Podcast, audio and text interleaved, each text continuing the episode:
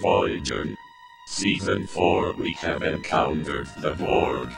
Elizabeth, Lindsay, and Will continue the theological discourse through the Delta Quadrant. Resistance is futile. Irrelevant. Your appeal to my humanity is pointless. I can't be sure, but I think there's more going on here than just a simple hello. Well, I think it's time we get back to our bridge. No argument there. Voyager Season 4. Greetings, friends, and welcome to Voyager, a Voyager, a theological journey, um, our opportunity to explore the intersection of faith and science fiction in the Star Trek universe. And today's episode of season four, uh, episode 17, is Retrospect.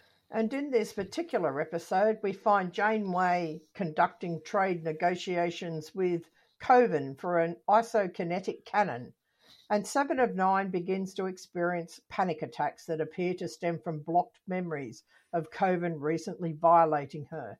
Kovin vehemently denies this, and as his culture depends on trade with aliens and investigation, even were it to prove him innocent, could permanently stigmatize him within his society. Unfortunately, evidence remains inconclusive. Kovin flees, but whether it's to hide something or to protect something remains unclear and the validity of Seven's emotional memory comes into question. Oh boy, this this was an episode. I got to the end and I was just going round and round in circles with this one. Uh, I mean, on the one hand, I enjoyed the fact that this was thought provoking and that, that I knew that I would get to talk it out with you guys. But on the other hand, I kept feeling it just missed the mark by a little bit. And I found myself wondering, did I feel the same way when I originally watched this, you know, some 30 years ago or whatever it was? Um, or am I coming to it with different eyes at this point in time and thinking about some of these issues differently than I might have back then? Because I just felt like it was an episode designed to hang an ethical issue on a sort of a knife edge balance, but that with uh, you know uh, thirty years uh, later, that balance wasn't quite right, and I kept feeling inside as I watched this. So, yeah, how did you guys find it? I found it to be a very evocative episode, so I guess in that perspective, it does meet the meet the mark. I mean, it it made me feel as as same as you, very very um, un, uneasy. Um, it, it, it was it was like watching a car crash, and I couldn't look away. Um, I also felt that um, uh, with the ending, the way that it did, um, Kovin was in the wrong business being a weapons dealer. Um, he seemed to be overloading weapons a lot, um, and and perhaps he probably should have chosen a different career. Yes, well, um, maybe. I found too that it, it was very disturbing, and I found myself wondering if it was made around a time where there was a lot of publicity about uh, repressed memories and um, their validity, particularly in regards to child sexual abuse, because at one point in I remember there was a lot of issues around that and people going to courts with um, memories they said they recovered and I thought maybe Star Trek was tuning into that um, at this time when it was topical. Yeah, I think they definitely were. I mean, that was part of the satanic panic uh, sort of era, wasn't yeah. it? You know, there was all these things about, you know, children who'd been part of satanic rituals and repressed the memories, but now the brave Christian, you know, psychoanalysts were bringing it to the fore and all this sort of stuff, and it was all shown to be pretty rubbish. I, I think uh, for me, the issue is that they certainly were drawing on that, but they were also, I think, quite clearly playing into this sort of um, uh, how do you uh, how do you connect with survivors of sexual assault and and do you believe that the person who uh, is saying something happened to them, or where does the presumption of innocence come in? And I, I, think I think they were trying to thread both those two needles, and I'm not sure now, with hindsight, that we necessarily look at those two issues in quite the same way.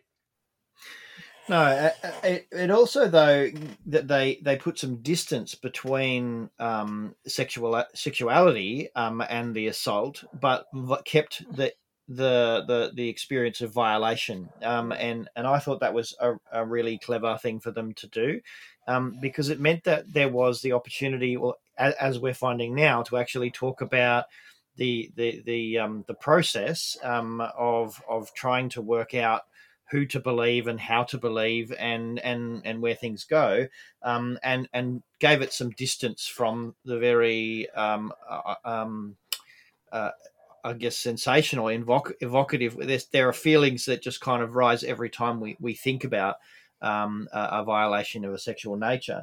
So so it gave us that space to talk about um, those those systems without actually having us be pulled directly into um, a lot of the feelings around that. Yeah, I think that's right, Will. I think they walked a fine line there and they did it very well um, in terms of looking at it. And I found myself feeling really sorry for Seven because if you have a memory like that flash up, especially as the doctor really encouraged her to, you know, search and frame things and put things together, I mean, of course she thinks it's real it's not that Seven was being malicious or deliberately inventing something, but you know the consequences of this um, trying to recover something and then not being sure about it, and then having the consequences that we see in this particular episode, I thought were pretty stark, really.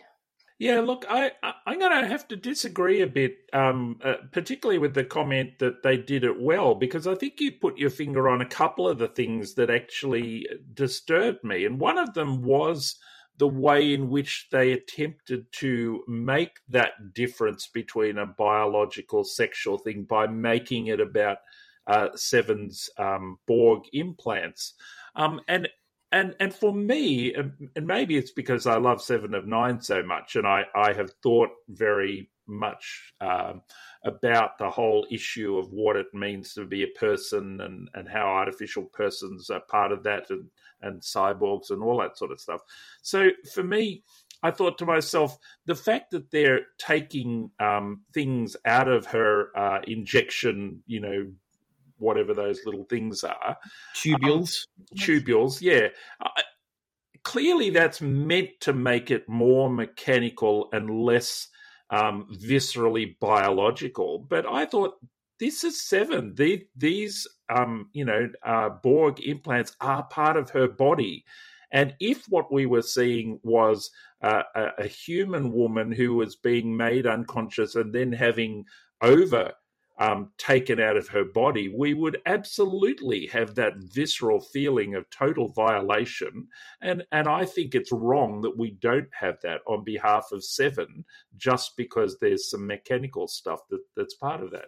I certainly wasn't saying it wasn't there, and and as you say, um, those um, tubules are part of her Borg reproductive system. Um, that is how the Borg reproduce, how they replicate, um, how they move into into new new spaces. So um, I, I, I, certainly um, I, I, think that was quite well. I thought that was quite inventive in actually using it, and and I, I, wasn't saying it wasn't there. I was saying that they they'd moved it one kind of space adjacent, which is what good science fiction does.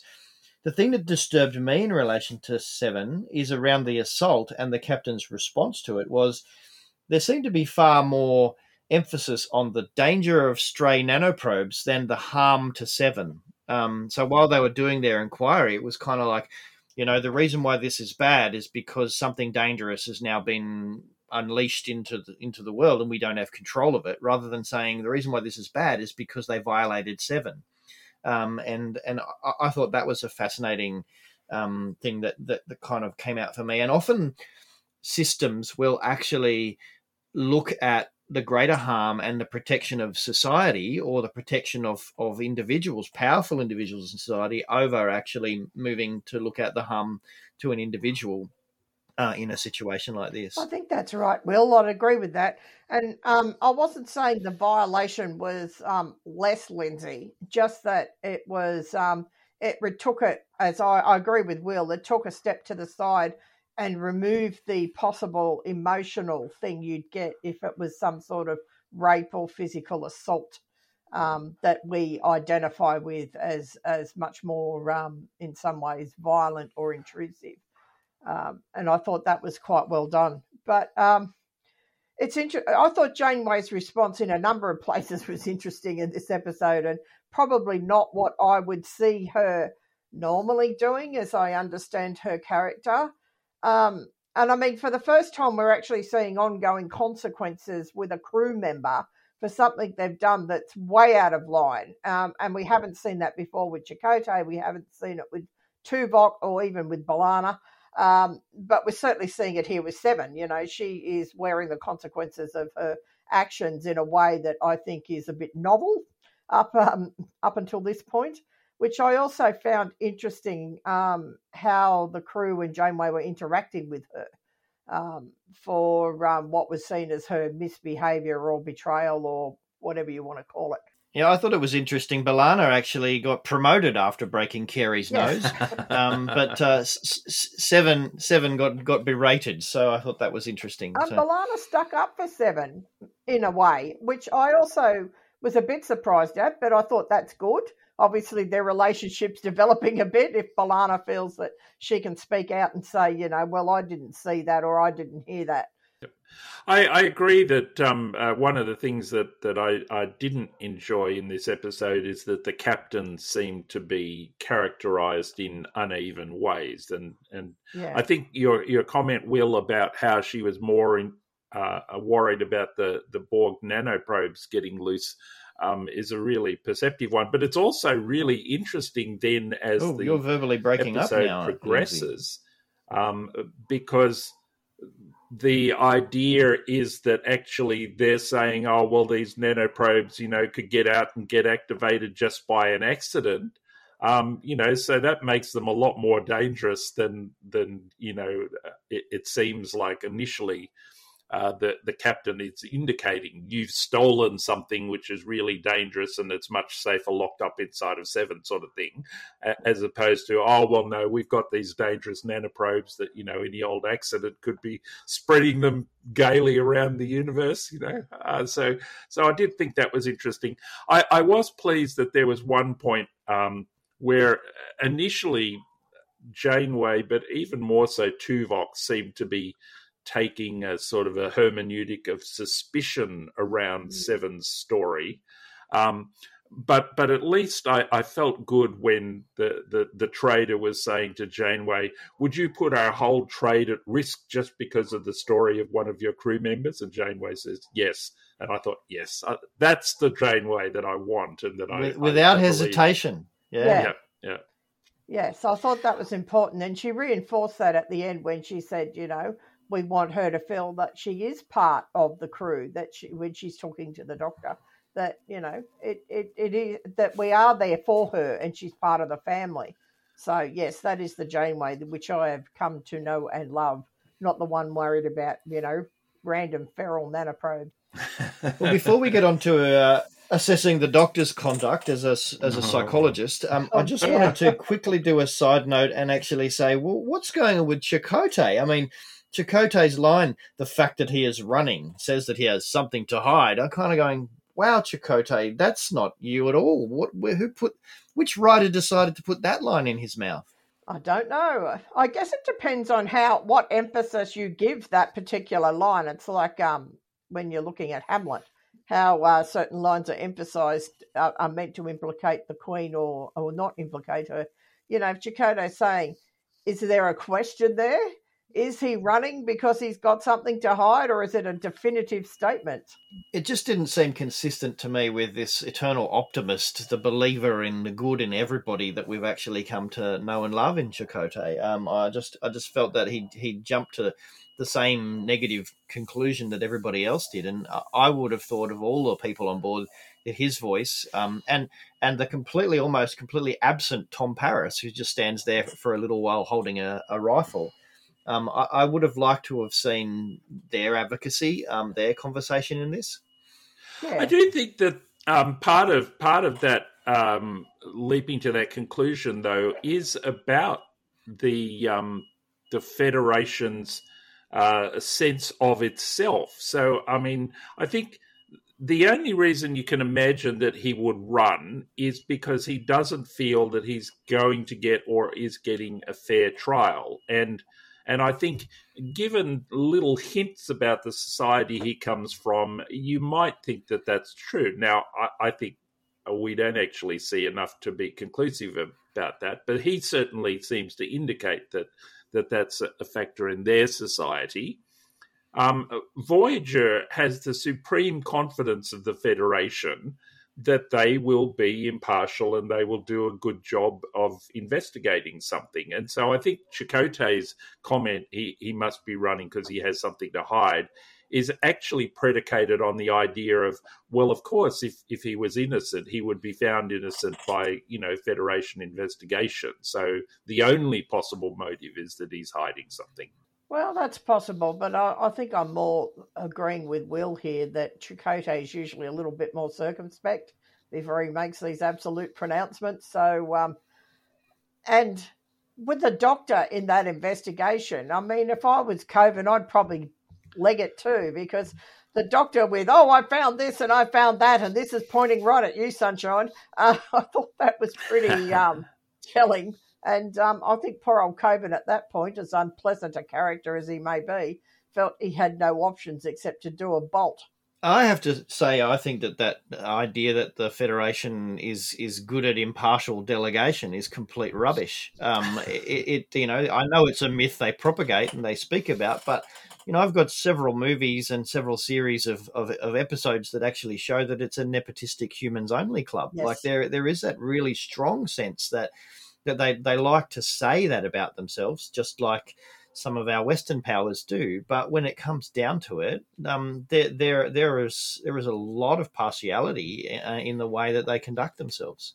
Yeah, I agree. Absolutely. Uh, now, I, I want to get to the real nub of this because I, I think I think for me, uh, when you read out Statman Jeff's um, uh, summary, Elizabeth, it, it, it really put the finger on it for me. That one of the things that I really had difficulty was was when they discovered that the nanoprobes that you know came off uh, seven in a an accident could spontaneously regenerate or whatever. The immediate response of all the crew seemed to be, oh, well, then Colvin's story is true. And that's not what that shows at all. No. It simply shows that it's inconclusive. Uh, as Statman Jeff says, the evidence is inconclusive. And I really felt it was almost like they flicked a switch and everyone was saying, oh, Colvin must be innocent. We've done this terrible thing. And and and I kept saying no you haven't. You know like actually you need to keep investigating because all you've done is uncover that one line of evidence is inconclusive.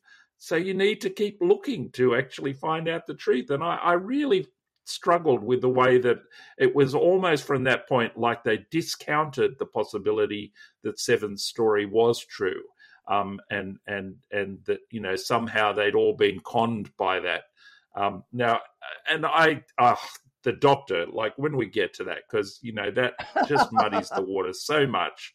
Uh, that, that he's being such a terrible, terrible psychotherapist. But you know, yeah, counselor. But Seven's uh-huh. Seven's story could still have been absolutely true, and she had been terribly violated. Um, and and they seem not to recognise that past that that point in the episode. Yeah, yep. yeah. Look, there's no question. Before we move on to the doctor, I guess Kovin's behaviour is is is erratic. It's aggressive. He he doesn't handle himself well, and I guess there's a bit to be learned from this episode about how not to behave when you're accused of something. Um, but I also wanted to say that in the midst of that accusation, staying with Kovin for a moment, is that at no point was he offered a support person. At no point was he, he the, the the I'm going to say interrogation began before his people arrived. Um, so in many ways, this federation process um, mm. doesn't even follow the standards that we follow in human terms today. Um, you know, you're you're really not supposed to talk to a suspect. He was never read his rights. He was never like there were a whole range of ways in which he was actually left in a very vulnerable, very isolated position, and he's clearly a very unstable individual who actually tends to fight or flight as as his response to to, to, to any form of danger. Yeah, I think that's absolutely bang on the money, Will, and and that was done really well, I think, by the actor that played um, Kovin But I agree with Lindsay. I was waiting for something else. Um, that sort of it was like a, a, switch was flicked when they discovered that nanoprobes could regenerate from um, the accident that um, Kovin said happened. Because um, I did not think that absolutely ruled out Seven's story at all, and I was waiting for better investigation or something else to happen, and all we had was um, Kovin doing a bolt. And, and, here's where the doctor stuff comes in. I think this is the segue. We can we can we can unleash on the doctor now because I mean the majority the majority of the reason why why I felt and I confess that at 27 minutes in I had preconceived ideas and I I had already um, decided that Kovin was guilty and I was already right there with Seven going this has got to be sorted um, and um, I, I it, it was all based on the doctor's construction of the events given to to um to seven. Um and so when the doctor's doubts came in after the the nanoprobes the the major piece of evidence was gone. Um the doctor was no longer confident. Um and so his confidence became a switch. That i think that's the switch for the crew. Um the doctor was was so far out of line in so many ways by actually assisting Seven to construct uh, a reality of memories that he had no experience of. Oh, he was totally out of line, um, and he he led the witness, as the saying goes, down mm. a very deliberate path that he just assumed had to be true. Whether or not she would have arrived at those conclusions if left to herself, it's hard to say because he certainly egged her on to reconstruct something that led to um, the story of violation.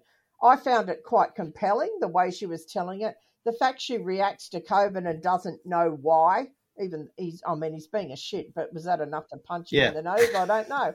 Um, but the fact that she gets this emotional response to him suggests something has transpired. And without that, we may not have believed the story that um, the doctor helps her to, to construct. But I thought he was really behaving quite unethical with the way he um, led her by the nose down that pathway.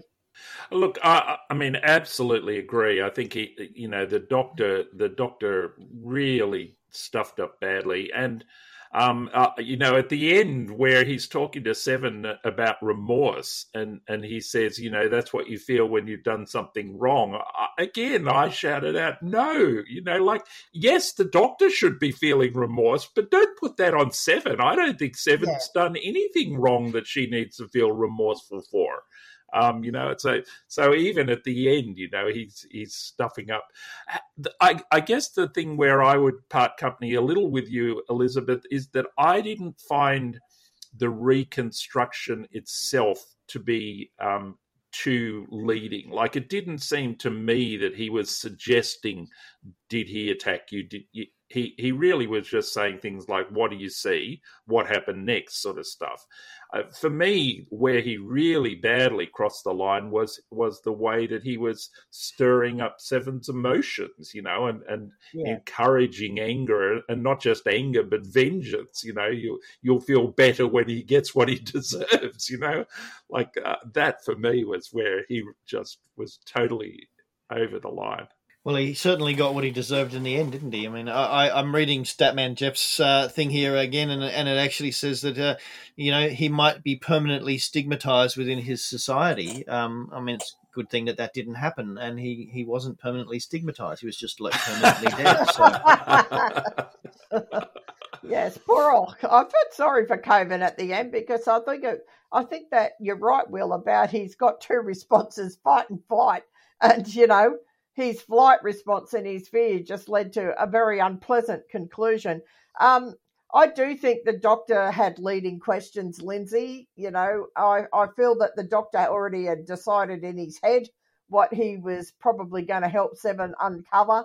And I do feel those questions, if not completely um, overt, covertly, were leading somewhere that um, you know, was going to allow her to make that reconstruction, whether it was right or not. But I also agree that we still don't know if it actually happened. It could have, and Seven had nothing to feel remorse about. And I guess all of that's the, the problem with repressed memories is is that that what she remembers did actually happen. Um, what we don't know is whether or not it happened from Kovin or whether it happened from someone else or or on the Borg ship or where. But but I, I think there is enough evidence to, to prove that the trauma that that um, Seven experienced did actually occur. Um, and and there was no like I, I, guess the doctor attempted to do that in a little bit, but didn't stay with that. The I that I would have liked to have have him stay to say we're validating the trauma, um, and and we we I mean treating the trauma is actually not about gaining a conviction. Um, there was so much emphasis from the doctor about convicting Kovin, um, and and not enough evidence. And I'm just wondering, in, in what universe does the treating therapist become part of the criminal investigation? I I, I just yeah. think that that's that's a boundary crossing of massive proportions. You've never watched uh, what was it called, Prime Suspect? Then that show on ABC about um, the pathologist. It's always well, it was a her. I think it's a him now. Always sticking their nose into uh, what they shouldn't do in terms of solving crimes it just um, compromises objectivity, and it's a major boundary crossing. It's a, it's a big no no. I, I, don't think it would be allowed to happen. It shouldn't be allowed to happen. Hmm. I stopped watching that hmm. particular show. I used to like it because it got so ridiculous about a pathologist doing all this stuff, and it crossed so many boundaries. I thought this is really of giving a bad impression of what their job is. A bad impression. So, so we're hammering the crew today. Um, let's let's not just stop with the ones we've gone. What's happened to our great investigator Tuvok? I mean, he doesn't question the the alleged other participants in the the process. Like, so it's very clear from Seven and from Kovin that there were others present. Um, no attempt to find um, a a Borg who'd been. I mean, you, are not going to be able to hide a Borg who's who's been um, created through this process very easily. Um, you know, if there's a cons- this is not just a violation of one person against another that's being alleged here now, but it's a conspiracy to violate. Yeah. Um, there was sort of where, where was our crack investigator Tuvok? He he's having a bad day too. He's just dropped the ball. Yes, he dropped it after he um, got there, and they decided to take the nanoprobes back and see if um, the accident could have created it. You're right. I was waiting for witnesses or to see if there was a, a stashed in a cupboard somewhere, you know, and, and none of that happened. And and I mean the like the the cursory examination of the instruments, you know, like where they oh this could be used for this and and he goes oh yeah but you could also use it for this and it's like okay so you know why don't you take them back to Voyager in fact I think they even say that um yeah, and and then yeah. they never actually seem to do it you know to uh, yeah. yeah. Well, the magistrate says, I've seen enough. Uh. Well, when the doctor says there's live nanoprobes, that seems to bring everything to a conclusion. And at that point, all investigation stops, and they've just decided that he's guilty, and he decides that they're going to do something awful, and he's out of there, which is uh, completely understandable. But I've seen Tuvok push on before past that point. I've seen him actually be be be be absolutely um, completely um, stubborn in his pursuit of information, and there was just none of that here today. He was just lethargic and lackluster in in his approach. Yeah, he was. Uh, my my other um, thing is that you know the the captain at the end you know seems to say that they all bear responsibility for Kovin's death, and again I I'm not sure that I agree with that. Like, I don't think that the doctor or Chakotay even were that out of line. Like, I mean, I I think the doctor tried, you know, pretty hard to ensure that there would be a proper investigation. As we've said, her investigator let her down, but but uh, she she wasn't, you know, uh, I think acting inappropriately. She definitely doesn't want to fire on on on his ship, uh, even when you know he's firing on them and causing damage. Um, you know, so again, I, I wasn't entirely convinced by this characterization at the end that oh they've all done the wrong thing and and again it seems to me to be an example of this they've thrown the switch and want you now to believe that Kovin is innocent, so they're all feeling bad. Whereas actually we don't know that he's innocent. And and personally, I'm still of the opinion that he's not, because I think coming back to something you said a lot earlier, Elizabeth, something happened that triggered something for for Seven, not just in terms of her her response to Kovin, but even her response to the doctor.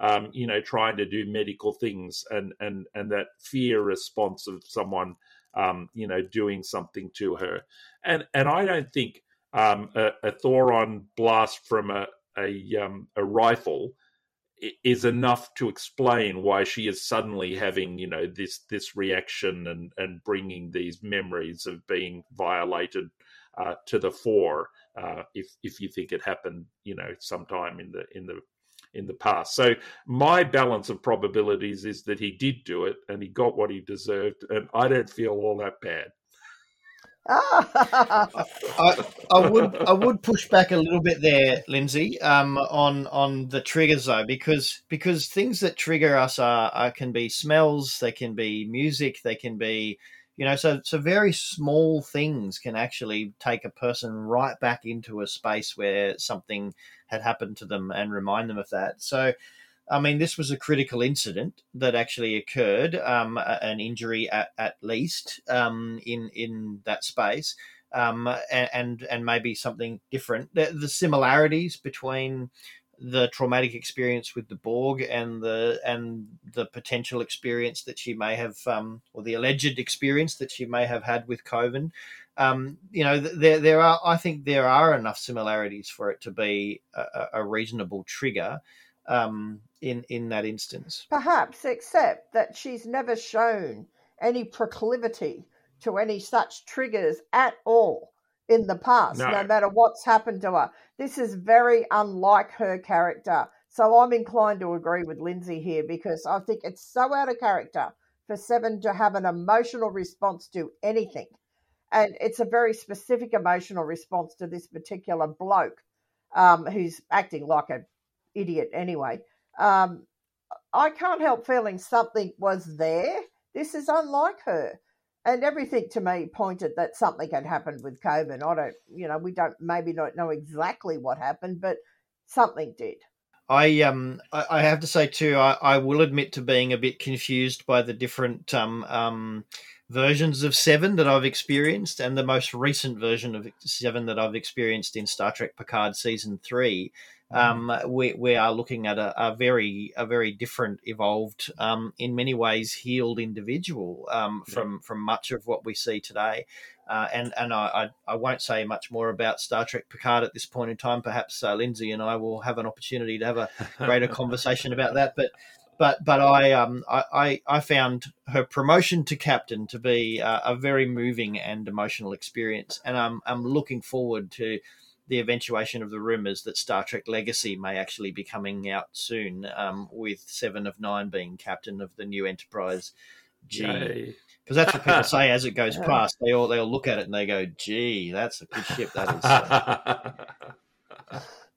well, yep, having yep, no, yep. I know nothing about both what you speak, Will, so um, I can't comment. But um, I just don't think that this is out of character for Seven you know we get a glimpse of seven what is it 30 years from this point um, which is just an amazing thing to be able to have in a universe of science fiction to be able to have a story that's continuous enough to be able to see a person yeah. you know in in in two different actually it's not it's 2001 so it's what 20 20 years 20 22 years so can, could we actually dive into a bit of the ethical minefield which this um, episode sort of um, uh, presents to us? Because it seems to me that whether it does it well or poorly, it, it clearly is presenting a, a very real life ethical um, conundrum, which we've seen play out in our own uh, Australian context recently with uh, court cases and so forth. Um, of, of how do you balance the the reputational damage which is inevitable if someone is accused of some kind of uh, sexual assault with what we have very, very clearly come to understand of how absolutely vital it is to believe the, the story of victims and not to have that sort of hermeneutic of suspicion when they tell us our story. So, uh, I mean, it, it's a real conundrum, and I found myself feeling that conundrum, uh, even though I, I had some difficulties with the way it's portrayed by this episode. Well, it is a conundrum in some ways, but you know, so many women have been violently abused and violated, and their abusers and violators have just got off in our society because they're young, usually white men. If they're black, it's a different story. Um, usually white men. And we don't want to ruin their lives or ruin their careers or do all sorts of things. So it's something like 3% of rape cases that come to trial are actually someone's found guilty. Just digest that. That's of the ones that come to trial too, which is a very small amount. And the victim is the one that's usually dragged through the mud, not the accuser. Um, and we know this statistically, yet we still persist in not believing victims and, you know, or saying they would, did something to bring it on themselves despite our learnings, that is still the rhetoric that we hear floating around. Yeah, and I think that's the important thing to to to explore here is is actually asking the question of, of different roles. I mean, who's on trial in a situation where there's been a violation, uh, and and often in our legal system, in order to make a strong persuasive argument that a person is is innocent, we may actually need to point the finger at somebody else and put the victim on trial. Um, and and certainly I would be wanting to say that's totally inappropriate um, to to do that.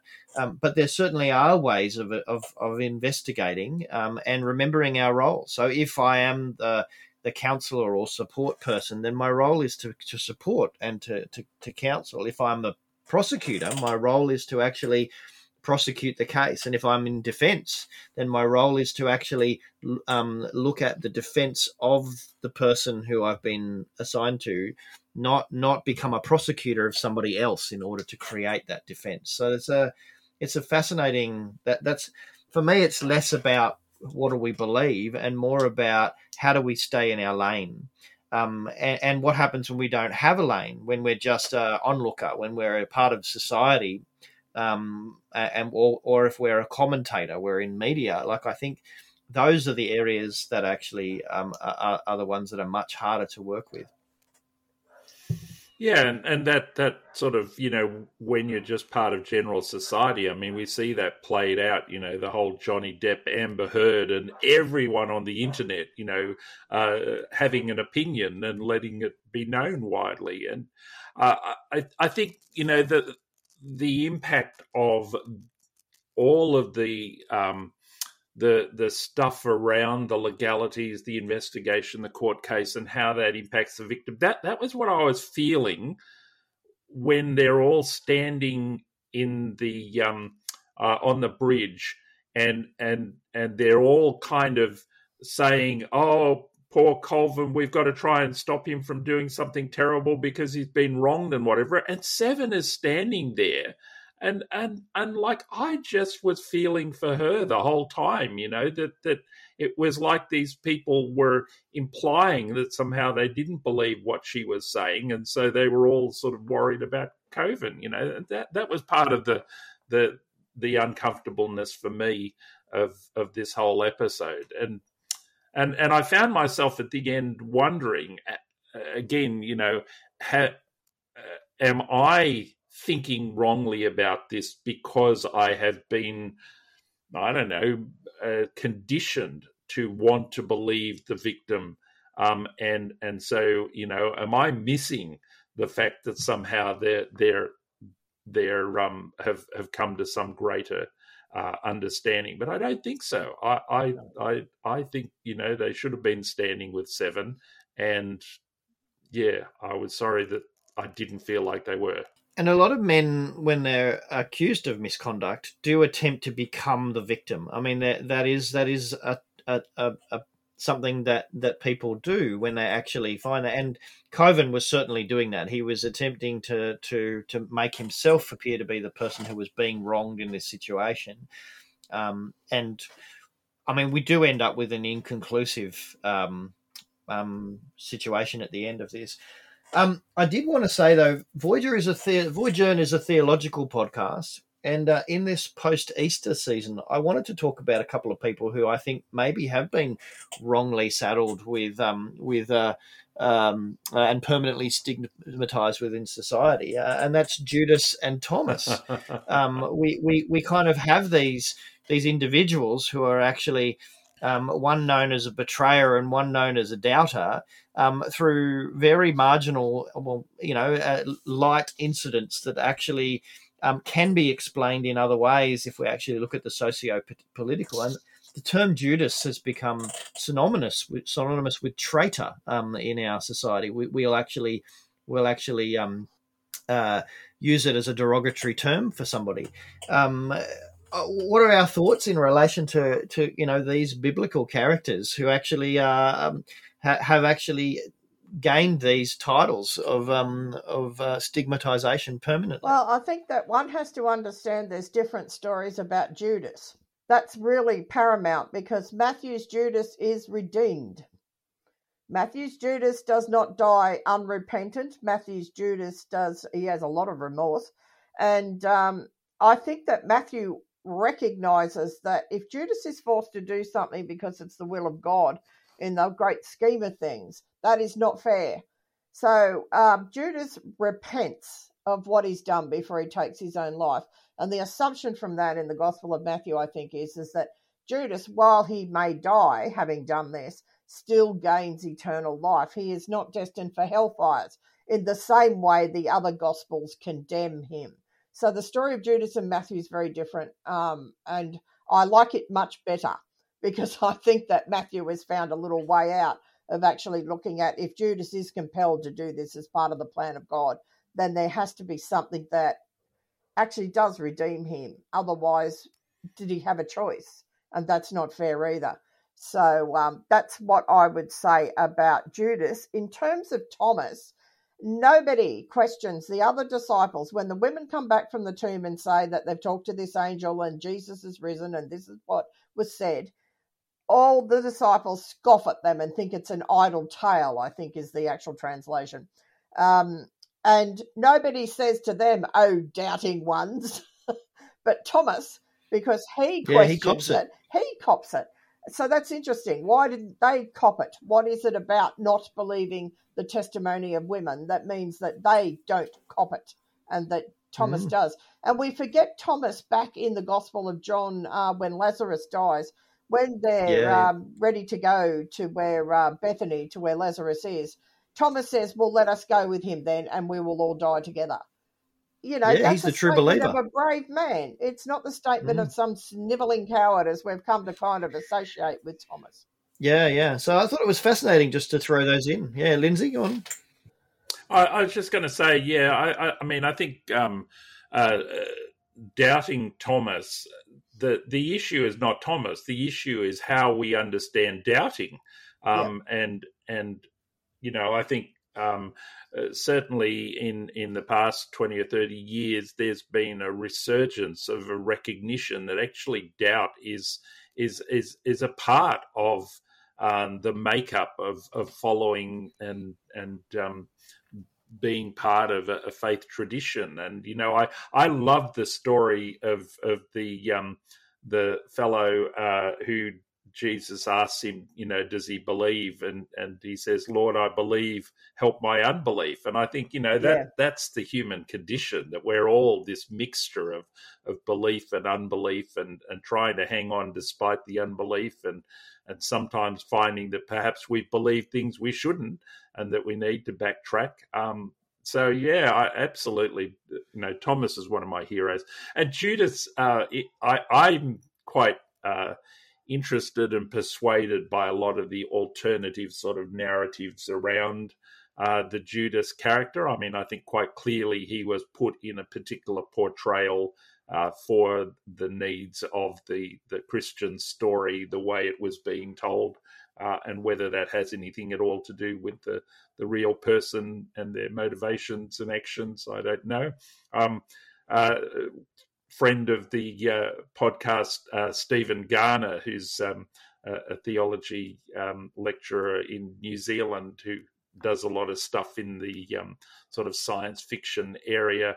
Uh, recommended uh, the other day on Facebook a couple of uh, graphic novels, including one uh, about Judas, which I've just downloaded. And so I'm looking forward to reading that and seeing what kind of take we get in that that story because I think Judas is a really interesting character who hasn't been well served by the biblical uh, narratives. Well, he's been better served by Matthew, as I said, than by the others. I love Superstar's take on Judas. I've always liked Superstar's take on Judas as someone who was really expecting it would be some messianic thing and then got very frightened, or even who wanted to trigger the whole idea of, you know, reclaiming Israel. There's all sorts of things, as Lindsay said, that are floated around. So I, I've always liked Superstar's portrayal of Judas, and they followed the Matthean version. Good for them. I was going to mention the gospel according to Andrew Lloyd Webber. Yes. um, I, I, think that um, that that there, there's an interesting shift in that one where the character of Judas is the protagonist. So we're actually we're actually encouraged by the writing to actually have sympathy for. Mm for for Judas. Um, and that, that actually allows us to, to, to stand in, in Judas's shoes for a bit, which I think is actually a fascinating thing to do. Um, he asks all of the questions I would ask um, in relation to the, the gospel narrative um, in in that one um, through the voice of Judas. Yeah, he does, and I think that they're they're still valid questions that he asks. And to pick up what Lindsay said about, you know, this character has been developed in a particular way by the Christian writers over time, by the time we get to the Gospel of John, which we know is written later than the Synoptics, you know, Judas, all these insertions by the narrator about, you know, Judas and he was a thief and he stole money and he did this other stuff, you know, that's not present in the Synoptics. And whoever wrote John has felt the need to insert them in there to blacken his character even more. Well, it's all in brackets behind the hand, yeah, you know. Is. It's boo hiss. Look, the villain appears. Haha! Like you know, it's well, uh, there are sides, aren't yep. they? It's interesting that we come back to the whole thing about um, you know hearing stories and how do we evaluate those stories and what truth do we put on them or not, and you know, uh, it, it brings us right back to the heart of the episode. Yes. Yeah, yeah, that's why I thought it'd be interesting to have the theological excursion. Also, just wanted to say, speaking of Jesus, uh, this the director of this episode was um, Jesus Salvador uh, Trevino, um, spelt J E S U S. So, uh, know, this is this is a, a word of Jesus. This one, um, so that's really good. Um, and um, I, I, I just did a, a, little bit of digging on uh, on Jesus uh, and discovered that he did five episodes. Um, in season three, the episode Fair Trade, uh, which we'll remember a little while ago. Uh, and then uh, in season four, he did Day of Honor, Concerning Flight, Retrospect, and Vis a Vis. So he's um, uh, a fairly well well versed director of Voyager episodes. Um, and so I look forward to Vis a Vis when it comes up in three episodes' time. So did uh, did any of you in this in this um, uh, somewhat, um, you know, thought provoking but depressing episode come up with a quote of the week? Mm, that's a good question. While while you're while you're thinking, I'll jump in with mine, which you know, as is often the case, was a doctor quote. And while I've, I I am very down on the doctor, and this quote is no different. It it does at least have his uh, trademark um, humor where where he's saying to Seven, I understand the burden you carry, constantly being obligated to deal with those who fall short of excellence. and I just thought yes. that that's the doctor's ego uh, is is very healthy. So maybe this this episode is good for the doctor. That you know at the end uh, he carries this uh, this guilt and remorse, and and I absolutely approved of Janeway's um, response to the doctor wanting to erase uh, his stuff. That you know, no, it's important for him to to live with the memory of what he has done, and that will make him a better person. Yeah, I agreed with that. I thought she made the right call there, just to erase it back to you know what he was in the beginning and lose everything he's learnt and even his bedside manner being erased. Oh, we can't have that. I uh, I, I also am, glad that they didn't erase his personality because um, it would set us way back on um, on the musical um, joys that we will receive from the Doctor coming up in the future, as as he expands his repertoire on, on music, and we get to hear a lot of the talent of Robert Picardo as a as a as a, a, a well trained and um, and and wonderful singer. Um, I did look up um, isokinetic cannon uh, mm. ISO meaning um, equal, uh, kinetic meaning motion, and cannon is a ballistic um, thing. So, uh, and uh, and as I was looking at it, um, there's no such thing, obviously, but basically it would be um, ISO would be to stretch a cord in an equal distance and have it come back to the same distance to launch something. So basically, it's a slingshot. Right. I'm glad you cleared it up, Will. yeah, yeah. So uh, the so uh, I, I, have an isokinetic cannon. Um, uh, I made one with my son uh, uh the other week, so I'm, I'm, I'm very excited about that. I should be able to defend myself well um, in the Delta Quadrant. Should you ever get there with your ISO, whatever it is, cannon? I don't like your chances. Well, just I, I, thought um, we we should give a, a, shout out to Michael Horton who plays uh, Kovin because I was noticing in IMDb uh, that uh, this is not his only Star Trek credit. He actually was also in both uh, First Contact and Insurrection. Um, so, uh, you know, well done, Michael Horton, obviously a Star Trek uh, alumni. I wonder whether he was playing a good guy or a bad guy in those particular movies. I don't remember. I can't comment, but I, I thought he did this part well. I didn't like his prosthesis though that they gave him as um, whatever species this is. I forget what is it, Entharan. Um, it just looked to me like a bit of plastic that they'd shoved on his nose, and it annoyed me the whole episode. I thought they could have done better. It was a bit of plastic they'd shoved and on his nose. It showed it well. It showed it. It was very unconvincing.